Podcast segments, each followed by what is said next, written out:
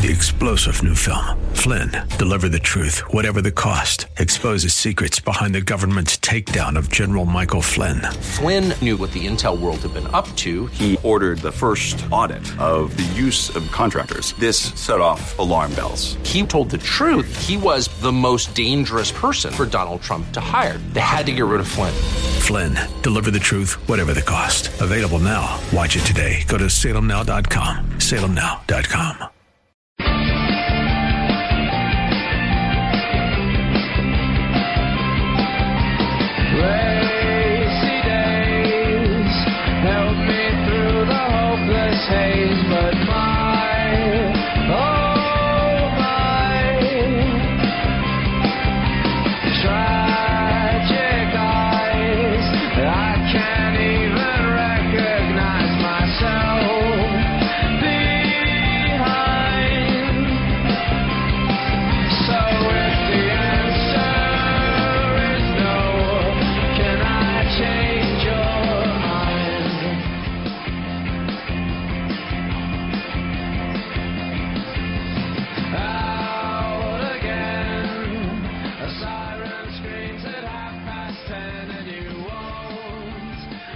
I'm Rob Black, talking all things financial, money, investing, and more.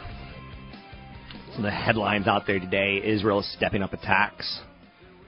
China is probing a former top official under investigation for suspected serious disciplinary violations, making him the highest ranking official targeted in a corruption crackdown. Um, those are kind of like the international headlines. Supposedly, and I don't know much about this at this point in time, but China's going after Microsoft on some antitrust issues. Um, headlines, headline risk is what that ties into. Um, what's going to happen to the billionaires in Russia? Headline risk. That's what we're, we're looking at there. Let's bring in Patrick O'Hare, Chief Market Analyst, Briefing.com. How are you, Mr. O'Hare? Hey, good morning, Rob. I'm doing fine, thank you. So we seem to be moving in the market on international headlines, maybe a little bit of earnings, and maybe a little bit of what will Janet Yellen do in 2015. So we're kind of discounting her immediacy and focusing a little bit more on earnings and uh, headlines. Is that about right? Yeah, I think that's fair because I think that the market has uh, pretty much adopted the mindset that uh, there's not going to be anything really new coming out of the FOMC uh, tomorrow when it releases its directive. It's going to maintain the Fed funds rate, you know, at that zero bound. Uh, and it's going to be conscientious about not wanting to introduce heightened volatility with any, you know, dramatic changes in its wording at this point. I think if uh, if it's going to go down that road, it would probably prefer to do it at the September meeting when there's going to be a, uh, a press conference as well to explain uh, any type of decision like that. So probably going to be pretty status quo, and so because of that, the market is trading around it and focusing more on uh, what has been a batch of uh, better than expected earnings result, results and a flurry of uh, geopolitical headlines that you know are worrisome on the surface, but uh, to date have not translated into any real hard economic impact that would force the uh, the market to uh, to question its assumptions about potential economic and earnings growth. I've been doing radio for pushing 20 years at some point. It's getting close. And what I've always said about the Middle East is they've been throwing sticks and stones at each other for 2,000 years, and I, I've kind of it's kind of always going to be there in my mind, and hopefully it never goes nuclear, but it's kind of always going to be there. Um, am I being too uh, too light by making it less or by making it as frivolous sounding as possible? You know, I don't think so, Rob. I mean, I think your point is well taken. I mean, it is an issue that has always been there, and for as long as I can remember, it seems like any new president that comes into office is trying to going to you know tackle the the peace accord between you know Israel and, and Palestine, and it continues to just go on in, in the fashion that it goes on, where you have these bursts of uh, more aggressive um, armed action, and then that dies down, and um, and and I think what you're saying is that you know if it doesn't go uh, nuclear, which is obviously uh, a little bit bombastic, um, but it, I get what you're saying. You know, if it doesn't break out into a larger Middle Eastern conflict, the market uh, isn't going to be, you know, too unnerved by these developments. And in fact, you know, you look at oil prices today, and even though you've talked about uh, your lead-in about the headlines surrounding, you know, more activity in Gaza, uh, oil prices are down nearly a dollar today. Um, and that's been the mindset, I think, for this market is that it rec- recognizes that this is something that we it has seen time and time again. Uh, but as of yet, there hasn't been any disruptions to oil supplies out of the Middle East, and so it's not going to get too uh, caught up in uh, in the headlines there. Speaking of which, I'm looking at your page one from this morning, Patrick O'Hare's page one. Few earnings blues in the blue chip earnings reports. You highlighted Merck, Pfizer, International Paper, Aetna, Reynolds American, TRW Automotive, Waste Management, Illinois Toolworks is all exceeding expectations. Um, where do we feel we are in the earnings season at this point in time? Right. Well, we're you know moving you know pretty much halfway through it, and um, by all accounts, it has been you know better than expected. Uh, now that too is not really a surprise. I mean that's the trend as we go into an earnings reporting period. You see estimates come down in front of that, and then lo and behold, you get the companies beating lowered expectations, and so all of a sudden everything is better than expected. But um, but what is uh, encouraging uh, at this point, though, is that uh, S&P 500 operating earnings per share is is pushing toward 10% growth for the second quarter, and that's pretty solid. Um, you know, revenue growth still trailing behind at about four percent.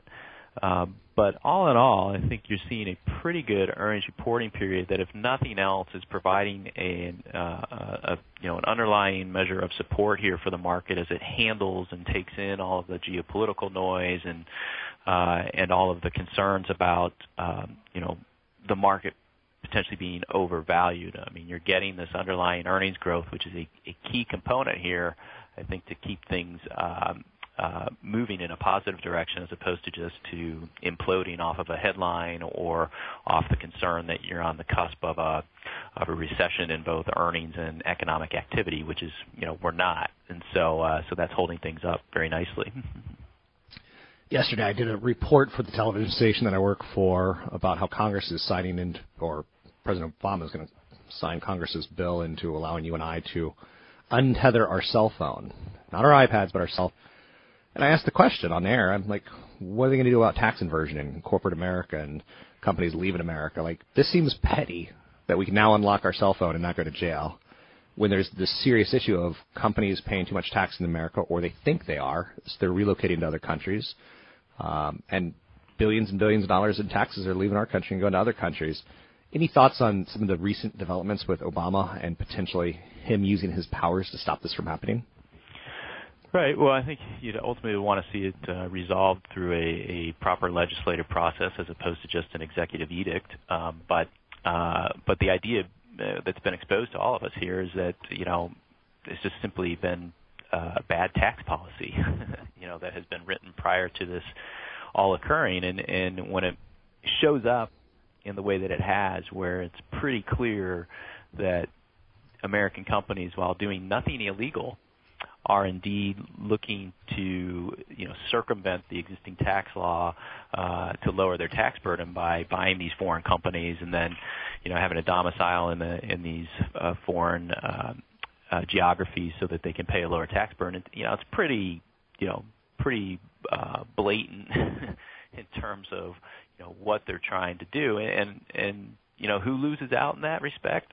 Uh, you know the U.S. does. I mean, because you are going to have you know lower tax revenue coming in, and so, uh, but it does probably just get to the heart of the whole issue is that you need to rework, you know, tax policy overall. Um, and unfortunately, it's not going to be a quick or easy fix given what we know about the uh, partisan nature of, of Congress, and certainly given that it's a midterm election year.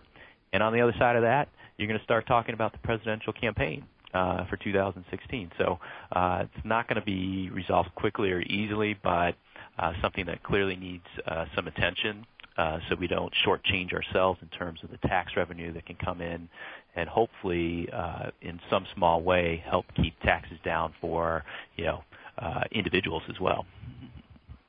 Speaking with Patrick O'Hare, Chief Market Analyst, Briefing.com, great website for independent analysis of the markets.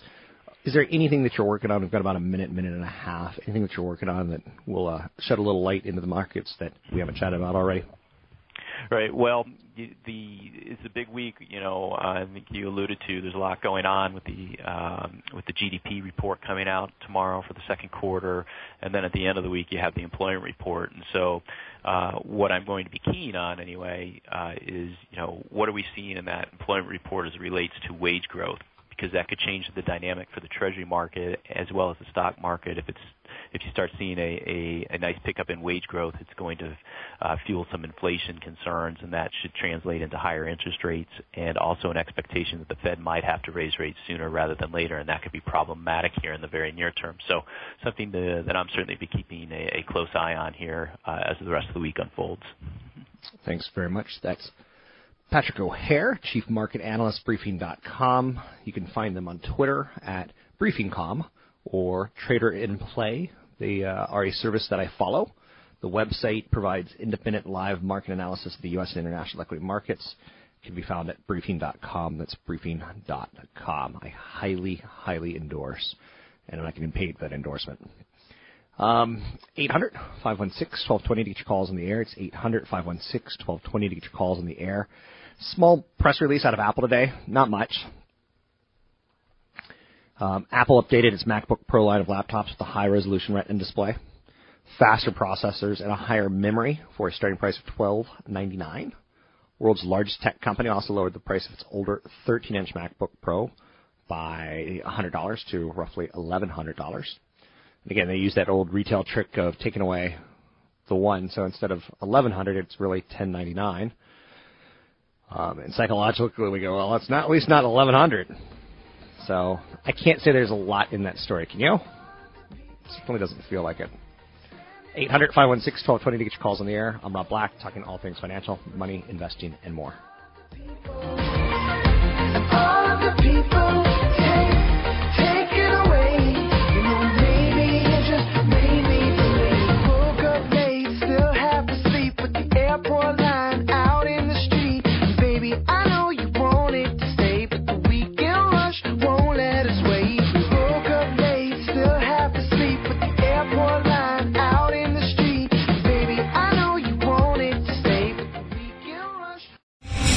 Star general Michael J. Flynn, head of the Pentagon Intelligence Agency, knew all the government's dirty secrets. He was one of the most respected generals in the military. Flynn knew what the intel world had been up to. He understood its funding. He ordered the first audit of the use of contractors. This set off alarm bells. The explosive new documentary, Flynn, Deliver the Truth, Whatever the Cost, and covers the facts behind this scandal. Flynn told the truth. He was the most dangerous person for Donald Trump to hire. I find out the worst enemy that I'm going to face in my life is right here in America. They took my assessment and they wanted me to change it. And I was like, I'm not changing it. They had to get rid of Flynn. With in depth interviews, archival footage, and never before seen personal records of the man behind the headlines. I just felt like I was drowning. Flynn, Deliver the Truth, Whatever the Cost. Available now. Watch it today. Go to salemnow.com. Salemnow.com.